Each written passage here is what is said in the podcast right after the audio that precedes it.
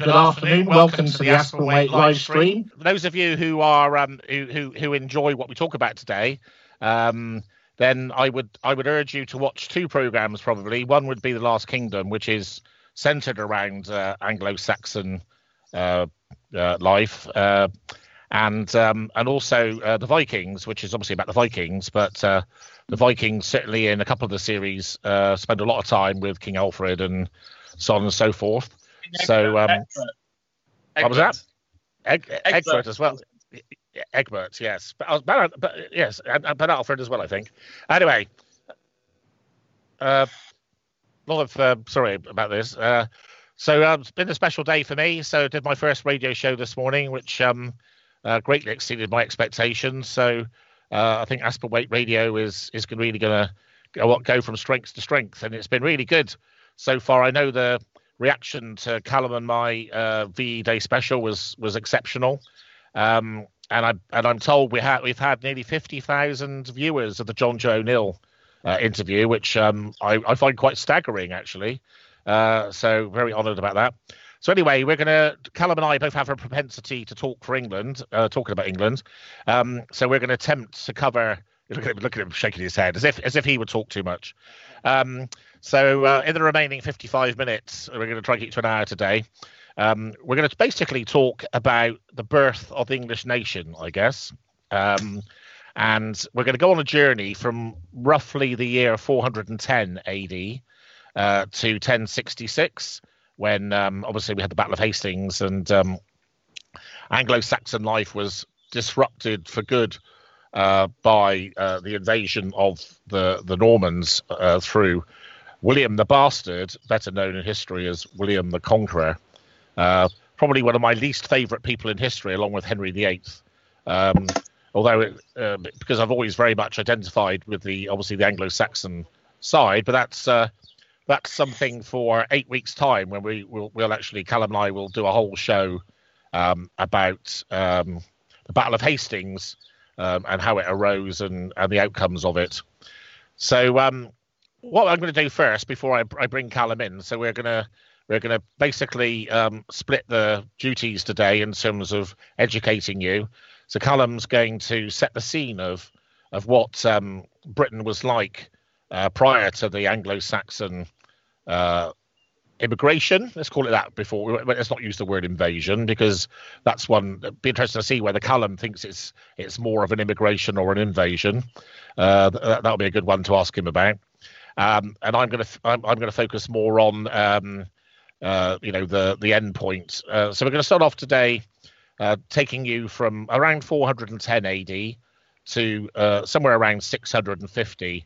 Uh, so that's the the first part of the um, Anglo-Saxon uh, period of rule, really.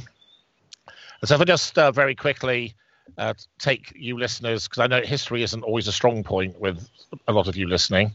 So um, Britain, Britain prior to the Roman conquest, uh, which was around 44 AD, um, uh, was a very tribal society. Basically, um, I guess uh, the best way of describing it was no matter where you went, you'd think everyone was Welsh uh, in in today's vernacular.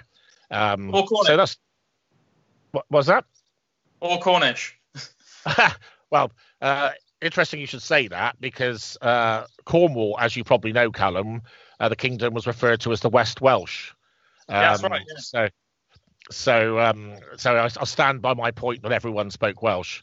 Um, so, um, yeah, we had uh, a diverse number of tribes, no cohesion, um, and eventually, after after after a, a failed couple of failed attempts, where the Romans thought we were all rather sort of barbaric and scary people, and the soldiers generally were scared. I think is is true to say.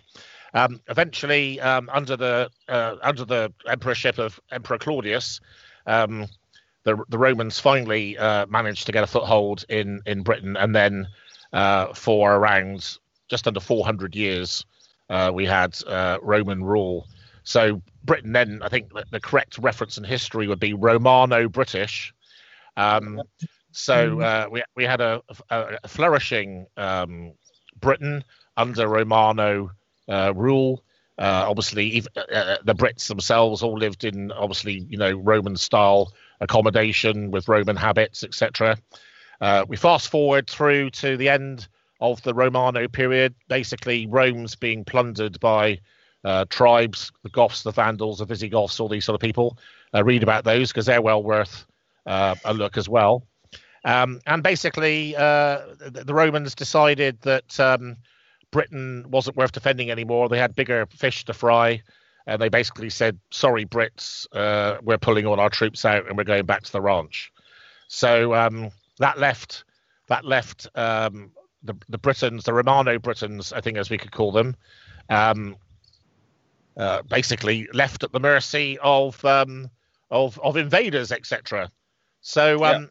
What would be really good, Calum? Perhaps uh, so we start off. Perhaps you could tell us um, what life was like around that time, and um, and and perhaps the the early part of um, how we got to the the legend of King Arthur, for instance, and and yeah. who he was fight who he was fighting against and and where they came from.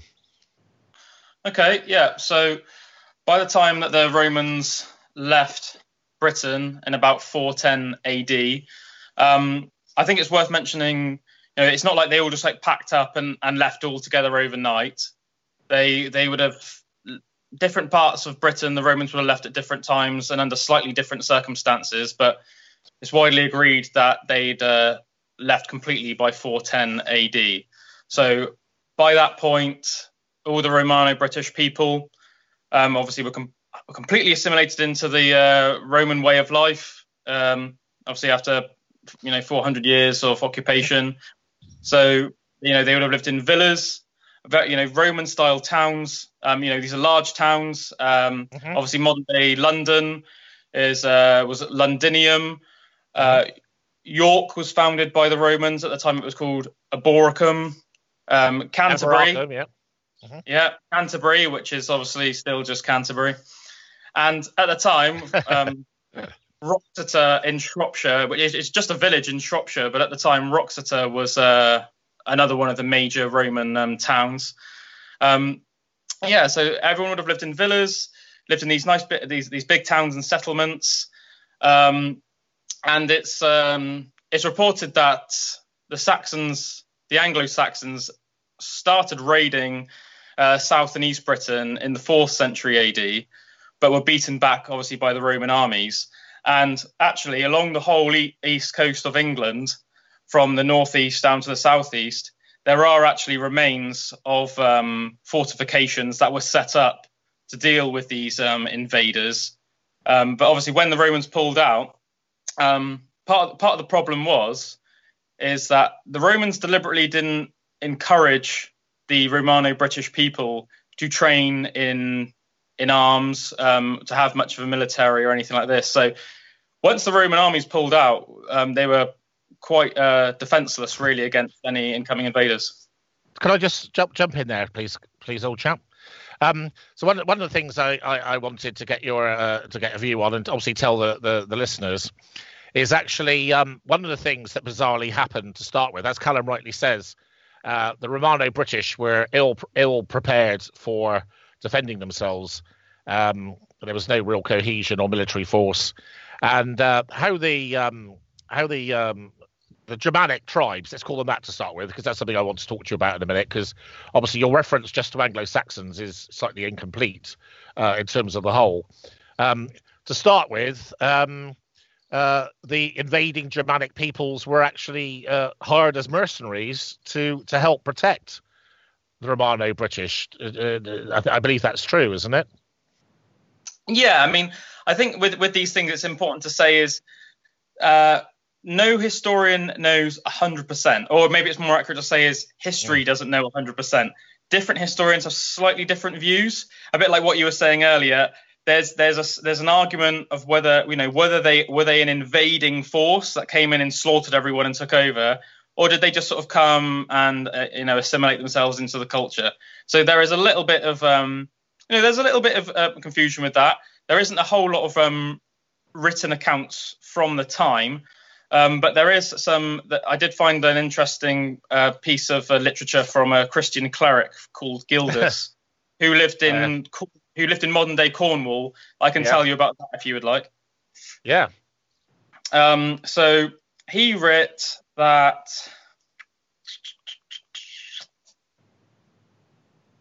He describes the uh, in his account the departure of the Roman army, followed by the arrival of what he described as bloodthirsty invaders who killed the native popu- the native British population or drove them into exile. Um, Gildas wrote this in about 500 AD. Um, yeah, in, in most likely what would be modern day Cornwall. So it's interesting that you know th- that is what uh, Gildas writ in about 500 AD. Yeah. Again, you know, so um, obviously Calum and I are both rather fastidious about this, so I have a I have a very strong opinion on this subject. So uh, from from from uh, from what I've read over the years, um, uh, it's generally estimated that somewhere around twenty thousand uh, people came from uh, Northern Europe. Let's let's leave it at that for now, and Calum might tell us what Northern Europe means. Um, and even at the peak of uh, Anglo-Saxon early influence, uh, there's considered to be something like an eight to one balance between the local uh, Romano-British population and the uh, immigrants, shall we say?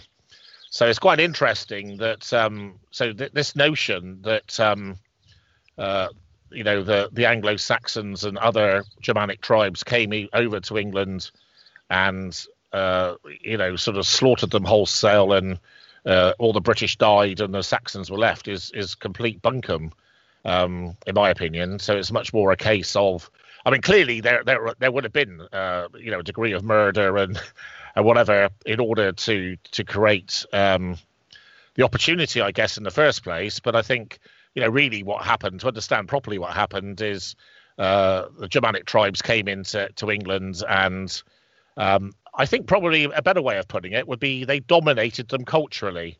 Maybe because the Romano British had no strong culture of their own.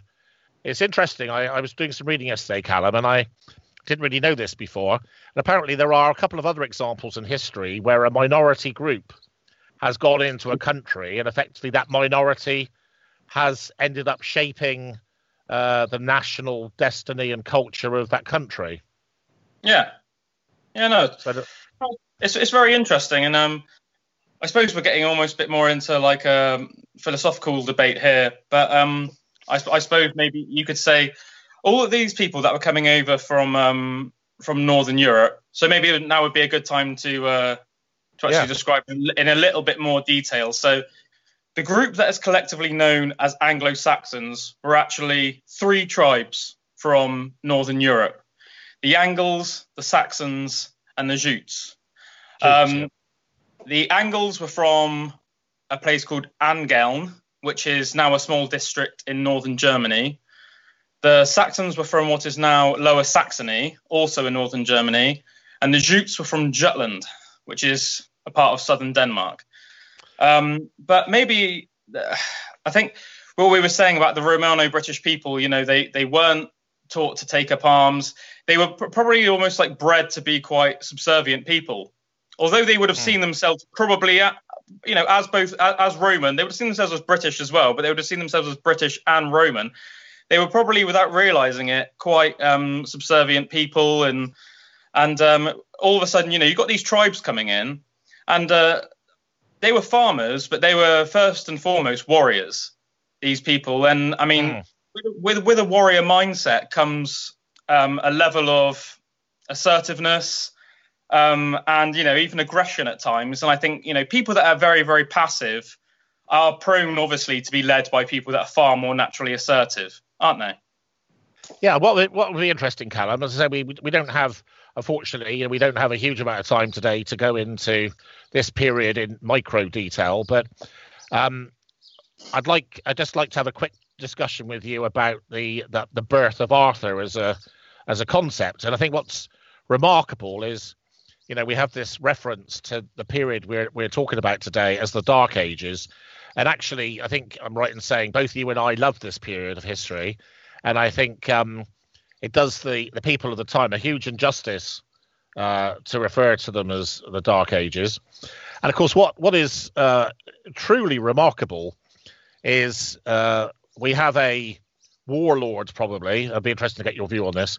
We have the emergence of a Romano British warlord somewhere in the mid fifth century who succeeds in uniting the, the locals and, and, and wins a series of um, battles. I think the the most famous one is at Mount Badon, um, that uh, uh, where where um, you know there was a defining victory of the Romano British, and of course, um, you know, even now, what uh, what's the saying that when England when England needs him, he'll wake. He's in, he's just asleep, and he'll come back and and save us, King Arthur. You know, and of course, you've got all these Disney films and uh, lots and lots of films, and, and, and probably you know, Drew, for instance, you, you, you, even you would be aware of King Arthur, wouldn't you? You know, so King Arthur is is somebody that's gone into um, English. Oh yeah, sorry, yeah, but just anyway, King Arthur has gone down into you know legends. I'd say. I mean, he is just this immense character in English history. Um, and I, am interested in your opinion as to whether you actually think he existed for a start, and then perhaps we could have a an exchange of opinions on that. Yeah, sure.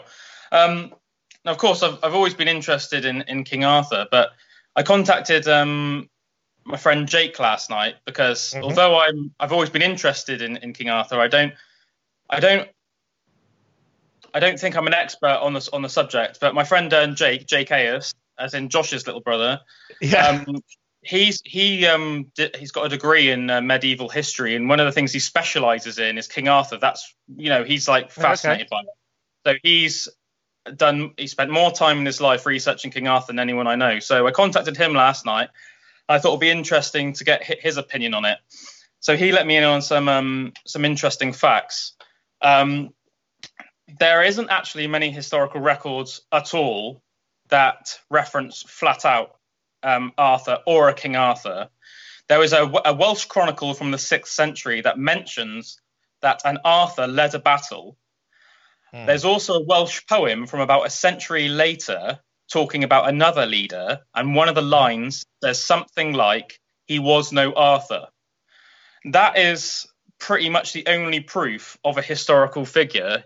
He doesn't actually get solidified into literature until the 12th century in Geoffrey of Monmouth's History of the Kings of England, which yeah, is entirely mythic, which is a, which is a mythic book. Um, so I was really interested in in, in uh, Jake's opinion on this. Um, and he said that he thinks that Arthur was most likely real, mm. um, that he was a British warrior of some renown, yeah. probably not actually a king, um, but yeah. he would have been a great warlord, fought extremely well, and have built such a reputation that he was preserved originally in oral tales, around which that mythology would eventually have grown into being the the the mythic figure that he is today. Um, before I pass over back over to you, pops, I just thought it'd be worth mentioning as well. Obviously, as Somerset people, um, yeah. and yet again, Drew will like this one. Obviously, one of the the tales of King Arthur is that um, he's asleep under Glastonbury Tor, which, mm. um, for anybody listening, Glastonbury Tor is only about 10 miles from uh, Mr. Pop's house and about 20 miles from mine.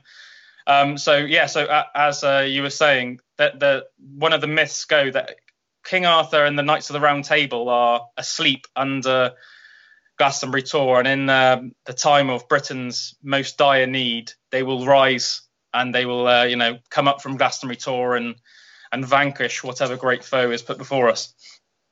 Yeah, I think um, I think what's quite interesting actually. I just um, you know, before we, we move on from King Arthur because he's such an important character.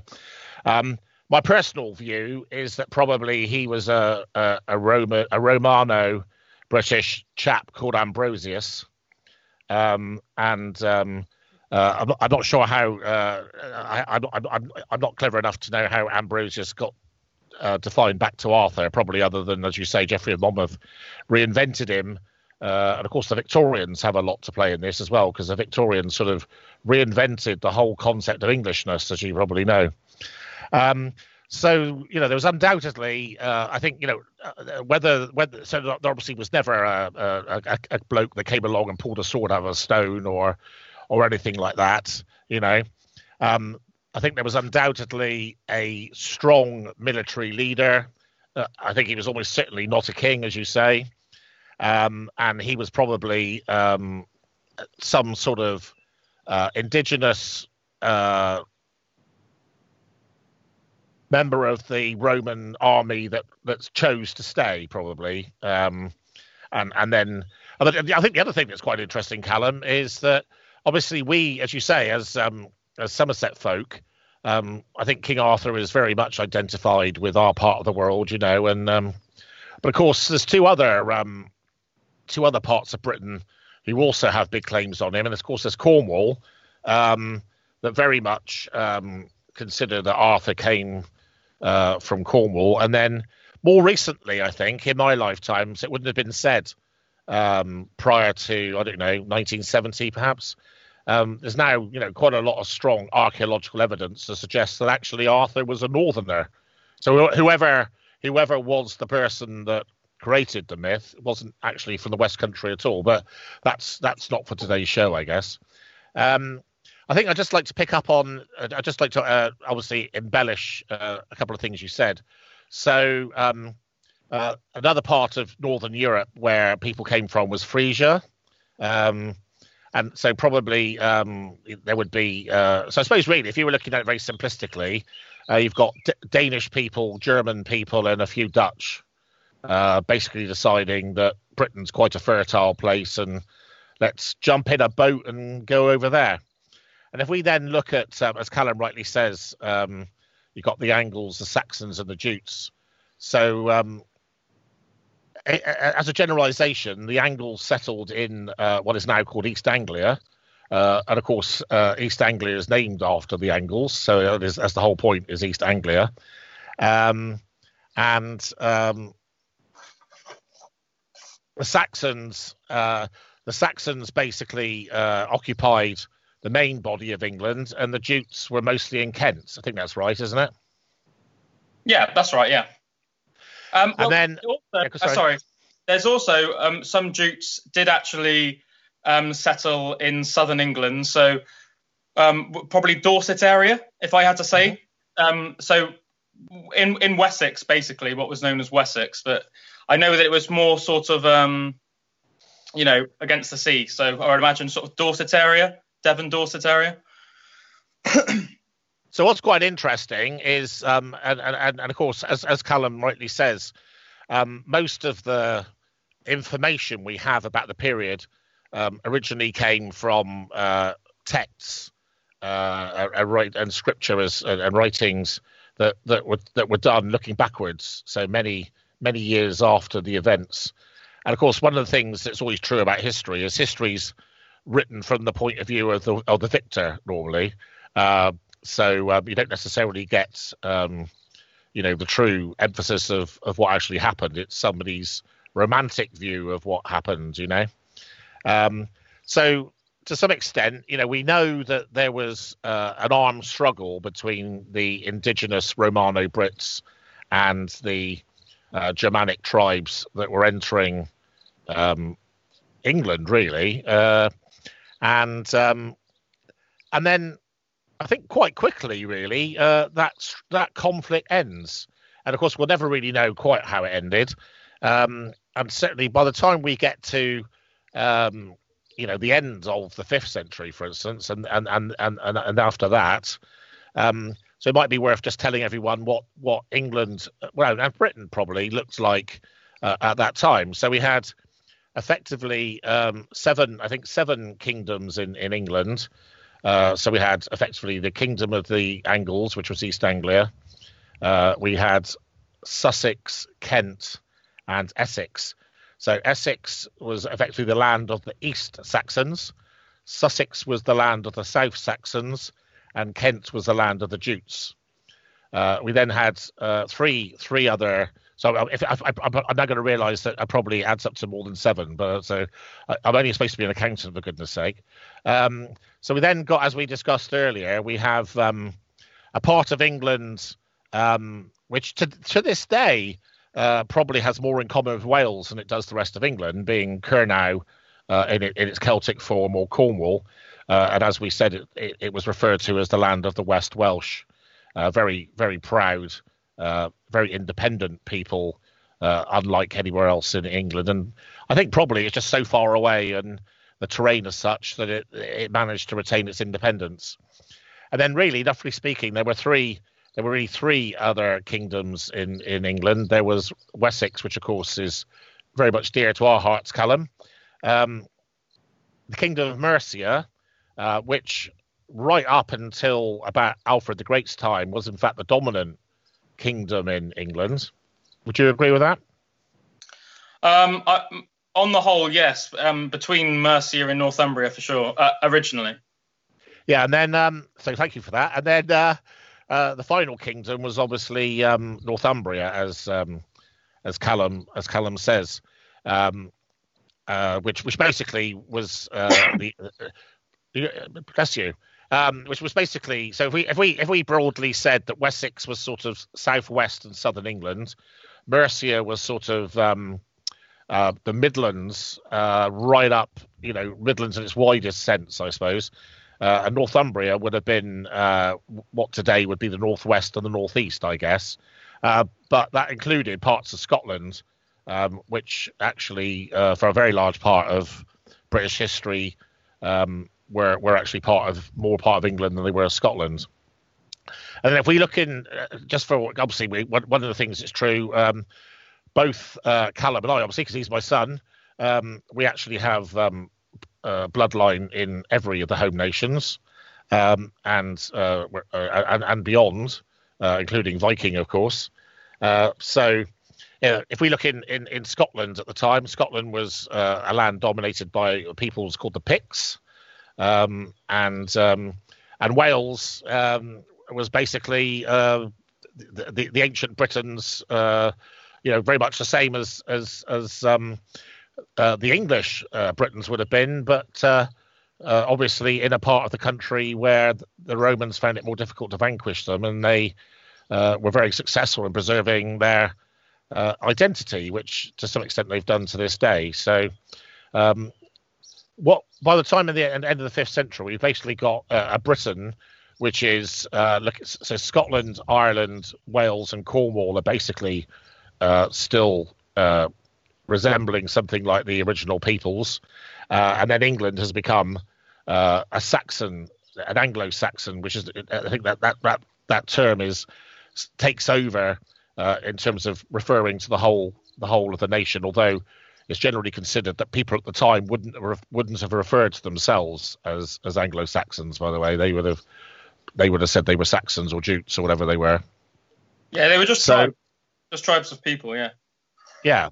Um, so um, you know, it's quite it's, it's, it's very interesting in itself, isn't it? You know, in terms of um, you know uh, how how identities um, you know create, and I suppose you know one of the reasons why.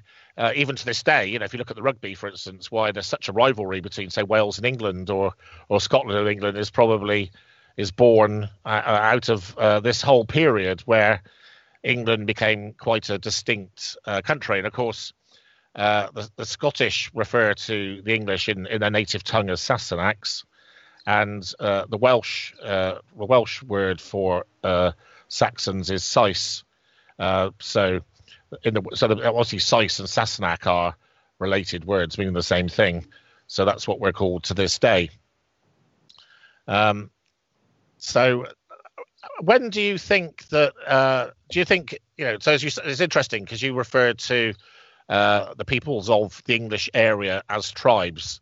So uh, in those early days, do you, do you think that that's that's sort of how it was? You know, was it was it like there were there were ten sort of kings and they were very much in their own little areas? You know.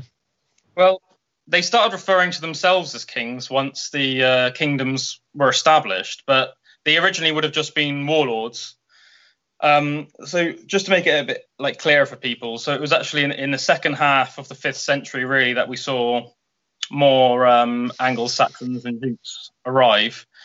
Um, and by it was about by about 650 AD that a sporadic sort of patchwork of small kingdoms had been established by these strong chieftains who that started calling themselves kings um, of their micro kingdoms. So that as a as Mr. Pop said earlier, the, the first sort of seven kingdoms originally were actually called Bernicia, Deira, Lindsey, East Anglia, Mercia, Wessex, and Kent. Um, in, but in time, the smaller or less successful kingdoms were absorbed into the others. So either through aggression, economic shift, or by marriage. Um, mm, so by the eighth century, only four kingdoms remained, and that was Northumbria, Mercia. Don't get ahead, don't get ahead of yourself, please. Sorry. Don't get ahead of yourself. That's for another episode. Oh yeah, I know. I was just I was just saying just to make it clear for people. Yeah.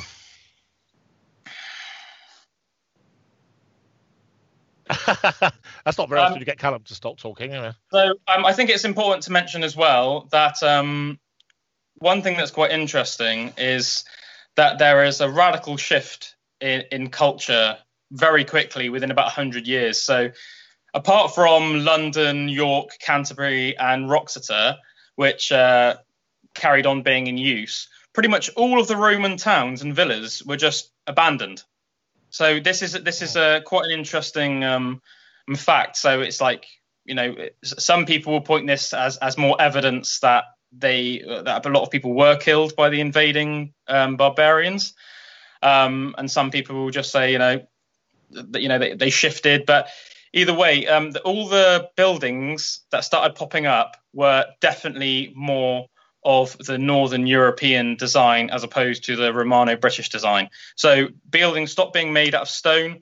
We started being made um, sort of like round, you know, round houses again and long houses made out of wood um, with um, sort of uh, like chambers underneath, which was very popular in, in parts of um, um, Denmark and Germany at the time. Um, and it's also important to note that the at, at the time when uh, the Romans left, everyone in Britain would have spoke either either ancient British, so Welsh or, or, or and Cornish, or they would have spoke Latin. Now that changed yes. very, very mm. that changed very very quickly, and within a hundred years, you see the bones of of what we see as our English language today. Um, so so that's something that's that's uh, very interesting to to mention for sure. Yeah, um, can I uh, um, just so can I just jump in there? Uh, so this is a fact for um, for, for uh, it's always nice to sort of give you defining facts, you people. So um, it's true to say that over fifty percent of all the words in the English language as of today, 2020, uh, originated from uh, from that period of history. So 50%, which is a a staggering uh, amount, really, uh, and what uh, became, of course, what's called Old English. Um, the other thing I think is worth pointing out, Calum, is that uh, the invaders uh, were obviously pagans to start with. So, yeah, sure. um, so that presumably they would have they would have believed in people like Odin, would they? Yeah, so they, they believed in people called Odin. Um, so they had the same pantheon as the Norse pantheon on the whole. Um, ever so like tiny, tiny, slight differences in language. So when during several centuries later, during the Viking, what we know is like the you know the Danish Viking invasion, um, they would have called Odin Odin, whereas at the time in the fifth century, the people in southern Denmark, northern Germany, etc., would have called him Woden. Um, So, you know, but but same same gods, same gods, yeah. And obviously, um, a lot of the you know our days of the week, you know, like Thursday, like it's, it's Thursday, Friday, Freya's Wednesday, Day, Wednesday. Uh, yeah, so Woden's Day, yeah. Culturally, hugely significant to us even today, you know. Yeah. So when you know, how did so how did this um this sort of you know seemingly barbaric, murderous bunch of uh, sort of pirate soldiers um, enter enter England and then become sort of quite civilized and um, and and get converted into Christianity. When did that happen? Well, I don't think that they would have really got become very civilized. I think it's important. to, I, I think it's important to point out that there would have been complex trade routes throughout Europe for about maybe even a thousand years before the Anglo-Saxons invaded. In, in, fact, probably definitely for at least a thousand years before. So, but before the Jutes and the Angles and the Saxons came to Britain, they were 100% aware of it, and they'd probably even been there before, trading things like this. Um, so Europe was an open market. So even though, um, even if the Saxons and Jutes and Angles did come in and slaughter everyone and establish their kingdoms, they would have still wanted to trade with mainland Europe.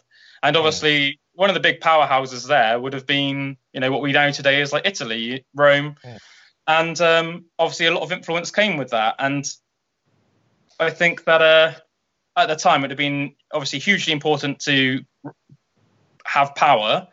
And at the time, Christianity was uh, sort of the, the winning side in in uh, Europe, so it probably would have made most sense to to to join jump on that bandwagon rather than um, remain pagan, I guess.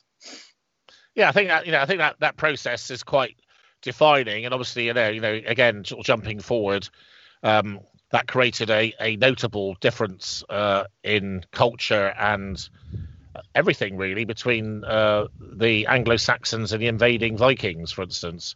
Um, the other thing I just wanted to say, which you you um, obviously being again proud Somerset people, uh, Calum was was remarking on um, how close Glastonbury is to uh, where I'm talking to you from, and of course, um, not too far out of Glastonbury, there is actually a a little um, Saxon Anglo-Saxon settlement with um, with uh, a reproduction of what the uh, what the dwellings, I suppose that's a word because they're not houses, are they?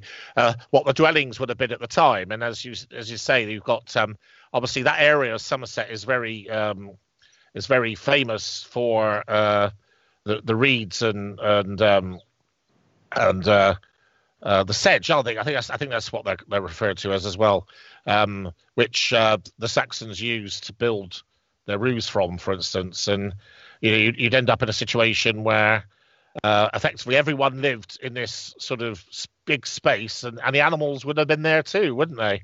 And there's no privacy, um, you know, in any respect of anything they did. So it, was, you know, it must have been quite a basic life, I guess. Yeah. Um, one thing I would like to say is because obviously you said that you don't think house is probably the, the correct word. That the word house is actually an Anglo-Saxon word, it was originally spelled H A U S, so house would have been a fine um, way to describe them. Um, I think they called them Grubenhaus. That was the original Anglo-Saxon word that you would call any sort of dwelling that you're in. You would call it the Grubenhaus. Um, oh, no, yeah, no. But um, one thing that I think is um, it to me is, is one of the more interesting things um, is talking about sort of you know what did the Anglo-Saxons actually do? So when when they were and what I mean by that is, you know, not like their politics or, or their religion or anything like this. I'm thinking like, so if you sat down in a in like a Saxon hall and you were having a feast, what would be going on around you? Mm. So um, I don't know if you, you actually know it, pops, but you're, you're like this. So apparently, one of their favorite one of their favorite pastimes was horse racing. They loved horse racing, the Anglo Saxons. So they they would ah. bet on horse racing. Um, obviously, they were big fans of hunting and feasting, but they were hugely musical people. Um, they loved making works of art, uh, um, in terms of music, I mean. Um, they loved making yeah. music. Um, they also very much enjoyed board games. Um, it was very common to play chess and drafts in, in Saxon houses. Um, and what they would have had, it was quite common, common to have nice, big, uh, entertaining, big feasts and these would have usually been accompanied by harp music um, and things like juggling, things like this, and yeah, areas where you could play chess and stuff like that. So um, quite a, quite a nice quite a nice uh, scenario in my mind. Yeah, I, am as you know, I've got a mischievous side to me, so I'm sort of trying to think about where the Saxon accountants worked, you know, and how they they they, they marched off in their their tunics. It was quite joking apart, you know. Obviously, if you look at today's culture, which has been in place for for a long time now, where you know.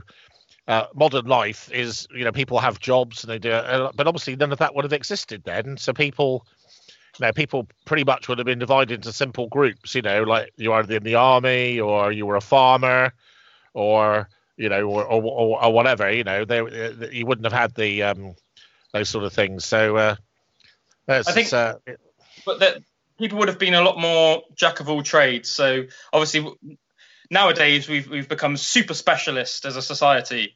Um, people can do like one thing very, very, very well. Oh, I, I do marketing, or I, am an engineer, or whatever. People wouldn't have been like that in, in those days. So mo- most men would have been, majority of men would have been farmers. You would also be warriors as well. Um, definitely taught taught in arms, obviously, but to a certain extent, it would have been similar. You would have obviously you would have had your blacksmiths, your carpenters, so your metal workers, carpenters, similar to this day, your, your builders, mm-hmm. um, your musicians, um, your cooks, obviously some better than others. Um, so I think one thing that's really nice and one thing that we've we've lost with modern day society is mm-hmm. um, definitely you would have felt a, a really uh, close sense of community. That uh, you wouldn't have been able to work work alone. Everyone would have had to have worked together to make a, a, a you know a good settlement. Everyone would have to work together. Yeah, they certainly wouldn't have locked down because of coronavirus. That's for sure. Uh, I think the other thing I said it's, it's always um, fascinating Calum's um, uh, incredibly detailed knowledge of, of of certain things. I think again, to me, this is just stating the obvious, but uh, sometimes the obvious isn't obvious to everyone else. So, for instance, when there were no potatoes, uh, no tomatoes, no pineapples, anything like that. You laugh, but you know there weren't. Um, and so you know the, the, the diet would have been would have been quite basic, and I think they probably only ate meat once a week, didn't they, or something like that? Um, no, I think that they would have eaten meat more than that. Um, you got to bear in mind at the time um, there would have been the, the, population of wild boar and deer and and things like that in uh, Britain would have been quite abundant. Mm-hmm. so, I mean, they would have eaten. It, it, it, would have depended on how good the hunters in your settlement were, to be honest, wouldn't it?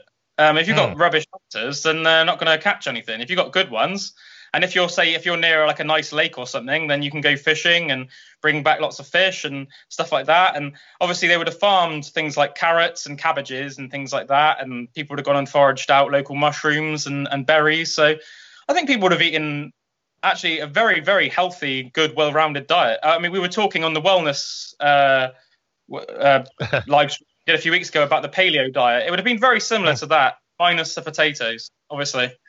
That all the Irish were having them. I mean, I'm not sure, but as we we know that wasn't entirely true. So uh, being very naughty there. Yeah. Yeah. So um, yeah. So what what, what other um, I mean, I, uh, ah I, I, just, uh, I was trying to think of um, I had a, a fact. I'm, I'm, having a blonde moment at the moment because I was uh, oh yes I know what I was going to talk about was literature.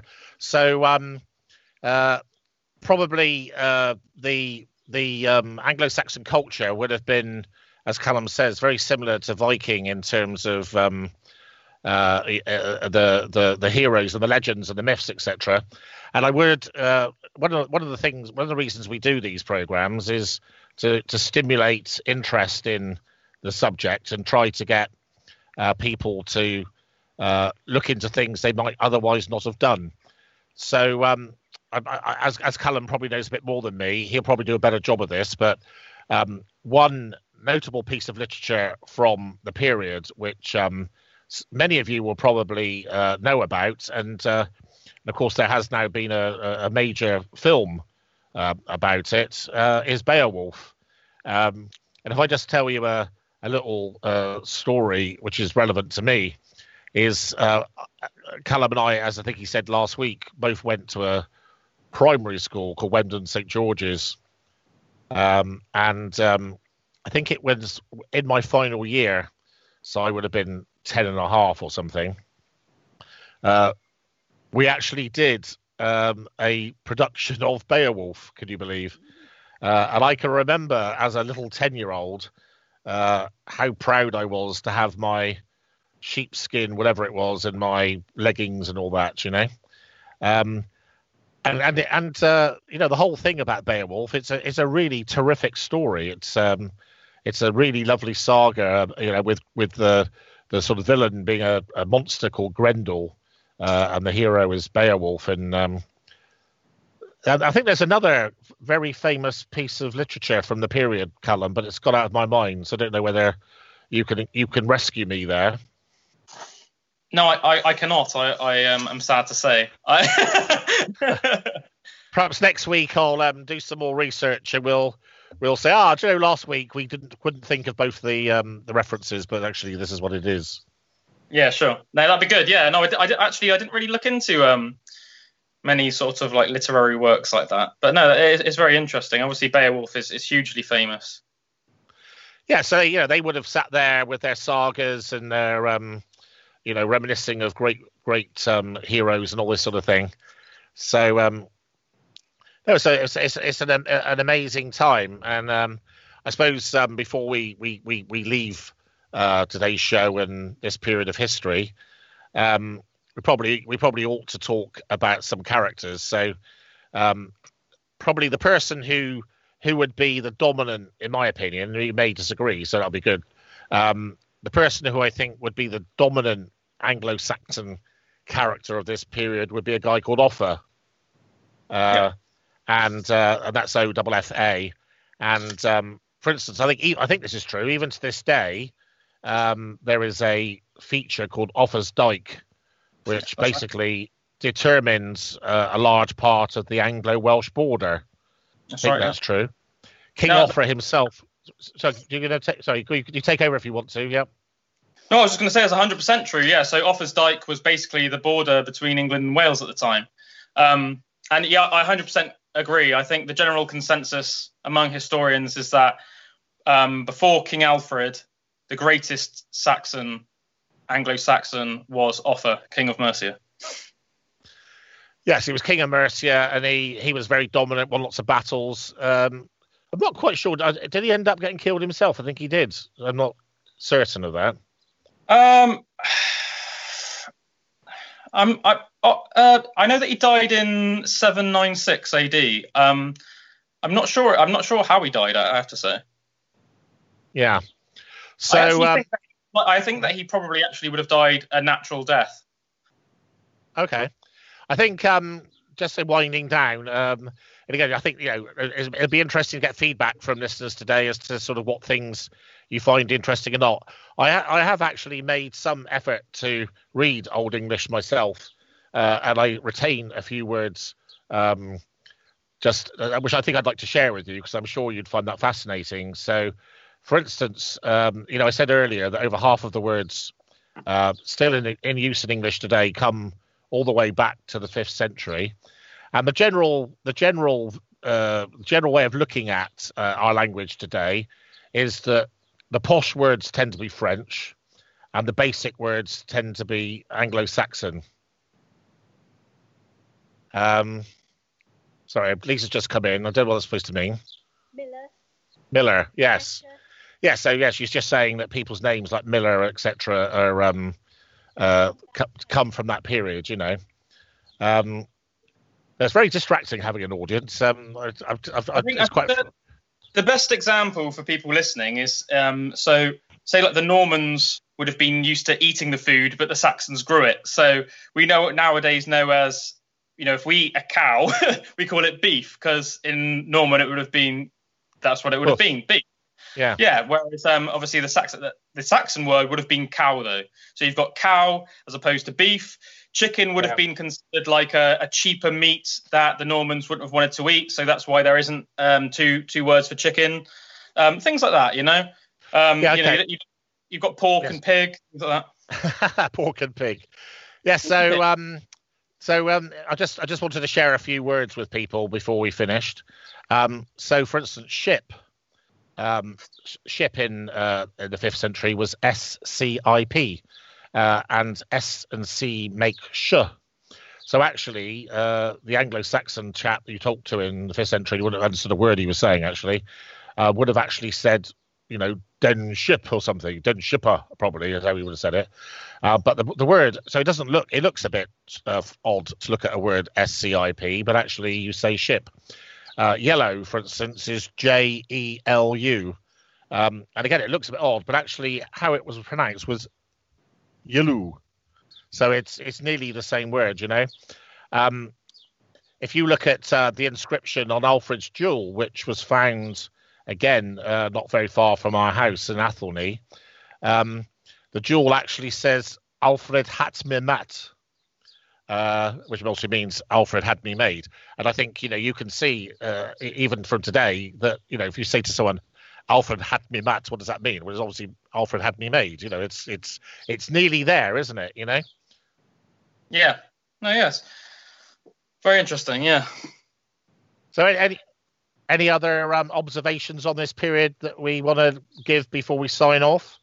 Yeah. Um, no, just def- to focus sorry, sorry, Calum, just to focus your mind. So next week, um, we're obviously going to go. Uh, we're going to go from sort of the end of the period we've got to today uh, up to uh, the emergence of, of Alfred. So I just wanted to say that to you uh, to focus your remarks. Okay. Yeah, um, just a couple of interesting things. Um, just to get, I'd be interested in what people's opinions on this are, or if they want to start doing some digging themselves on what you know your your the listeners' views are on the uh, Anglo-Saxon in, invasion or assimilation. Um, you know, did did you think that they were uh, an invading force that sort of slaughtered all the the Romano-British people and imposed their will? Do you think that it was a bit of both? Do you think that it was um, you know, you know that they negotiated? But just to give you a, an in, an interesting fact, um, historians know that during the Roman occupation, the population of Britain would have been, or of Romano Britain, so England, would have been between two and six million. So we know that. What's interesting to, to mention is that by the time the Domesday book was written in 1087, so 500 years later, yeah. the population was only about 2 million. So there's possibly up to 4 million people less in England in, in 1087 than there was in 500 AD. So it's interesting to think why that was. Was that was that because the Saxons came in and slaughtered everyone, and uh, um, no. that, that, that put down the population? Was that what, why was that? Was that purely because there no. were so many Romans in Britain, and when they pulled out, it left such a huge void? It's, it's, it's food for thought, though. Yeah, I'm I'm, I'm actually going to take that as a challenge. So I'm gonna I'm gonna reply to you on that next week, Calum. Um, I, I, also wanted I also wanted to um, to give the people's answer, in my opinion, to your your your your points about what do people think. I, I actually think people don't think anything because they don't know anything about it, um, and, and, and that sounds very rude to, to listeners, but I think that um, I don't know. I don't understand why, uh, and we're going to do something about it in our own small way. So I I think that uh, a lady called Ethelfled, who we're going to do a, a, a dedicated single whole program on uh, lays claim to be probably one of the three greatest English women of all time. In, in my and I and, I, I'm looking forward to you uh, perhaps sparring with you on that one. And then um, most people are, are aware of Alfred without probably understanding the context of his reign and when it was. I suspect if you if you stop the average person in the street and say, "Have you heard of King Alfred?" they'd go, "Yeah." And then if you said, "When did he live?" they would be hundreds of years out, in my opinion. Mm-hmm. I'm, I'm, certain of that. Um, and then, of course, um, you've got Alfred's grandson, Athelstan, who, um, as we I think we discussed yesterday, lays claim to be. Um, you could even say he was the greatest king in English history. And and what my point is is that, uh, you know, history and geography today. Um, you know, if you're looking at the people under 30, it's badly taught, or it's taught in a very generic fashion and even even when I was at school, where um, you know we went into sort of quite quite detail in history. And as you know, I've I did A level history myself, and so I know a lot about history. Um, history tended to start at 1066, um, and if you look at most charts about the monarchs of, of England and, and, and Great Britain, uh, they tend to start with William the First. You know, mm. William the Conqueror is, uh, and if you're lucky, you might get Edward the Confessor, um, who of course was the king that, that died and caused all the trouble that led to William the Conqueror uh, coming in the first place. But you know, this whole period of history is is largely ignored. And one of the things that has been a delight, and I think that is a word I would use, has been a delight. And you've been very fortunate, Calum, because you've been born uh, in this time, whereas for me it took I don't know 50 years for this to happen. Um, you know, um, the only program I can remember when I was younger that had any relevance to what we've talked about today was a program called Arthur of the Britons, uh, which starred someone called Oliver Tobias. Uh, and I, I, actually watched a couple of episodes a few months ago. Um, so I'd encourage you guys to go on YouTube and, and watch a, a couple of episodes of Arthur of Britons because that's quite good. But you know, um, and there were there were Hollywood films like uh, the Viking one with Kirk Douglas, and Tony Curtis, for instance, that's played a lot on uh, BBC, especially at Christmas. But um, in terms of sort of quality dramas and films, uh, there was you know pre- precious little to do with uh, Anglo-Saxon times. You know, whereas of course now um, we've we've almost gone the other way, and now we've got lots of wonderful uh, programs and films about this period.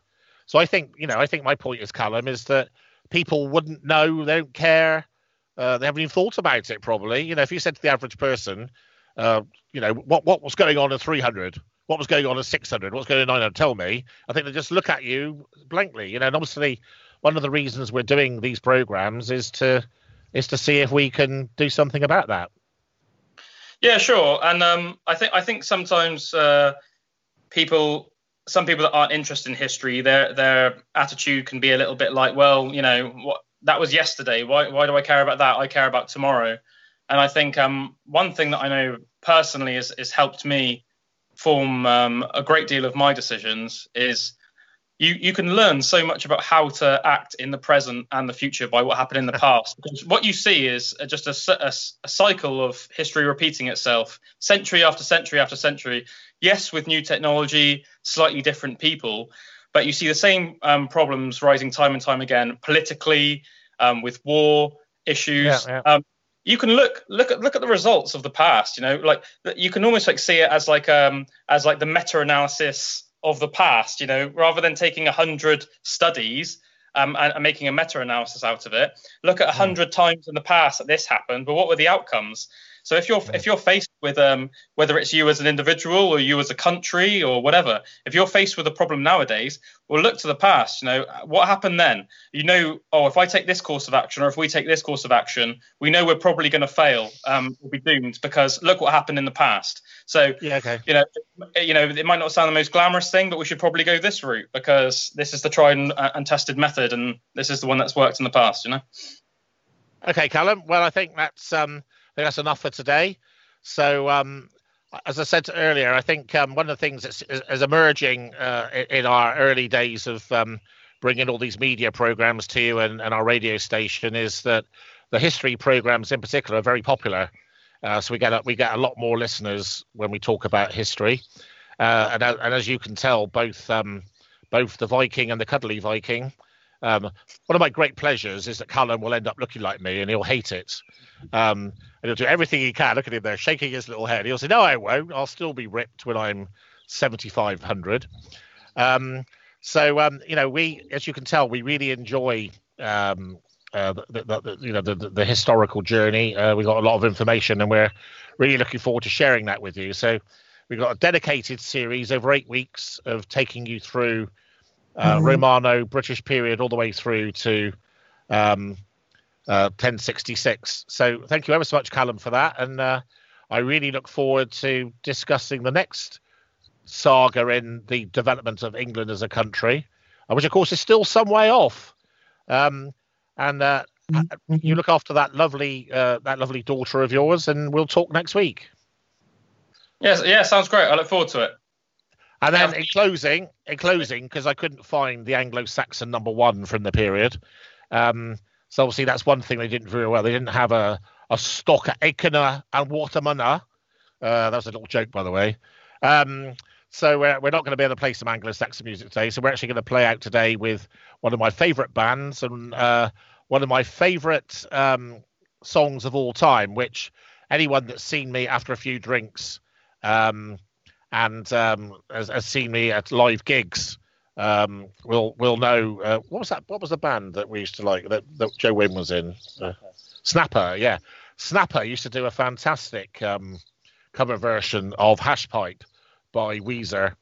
Uh, Weezer are just uh, an amazing group, and uh, this is this is um, I say one of my favourite songs of all time. So, uh, in in due homage to our our fine Germanic tribe ancestors, uh, I don't know quite how they would have pronounced Weezer, but uh, they're playing out today with with Hashpipe by Weezer. You have a great weekend. We've really enjoyed ourselves today. It's been a, a defining moment in Aspen Waite's life, and I, I do admit to having a bit of a blubber earlier during my radio program. So thanks for tuning in. Really appreciate it. Tell your friends all about it. And Calum and I look forward to sparring again next week. Thanks, guys. Bye.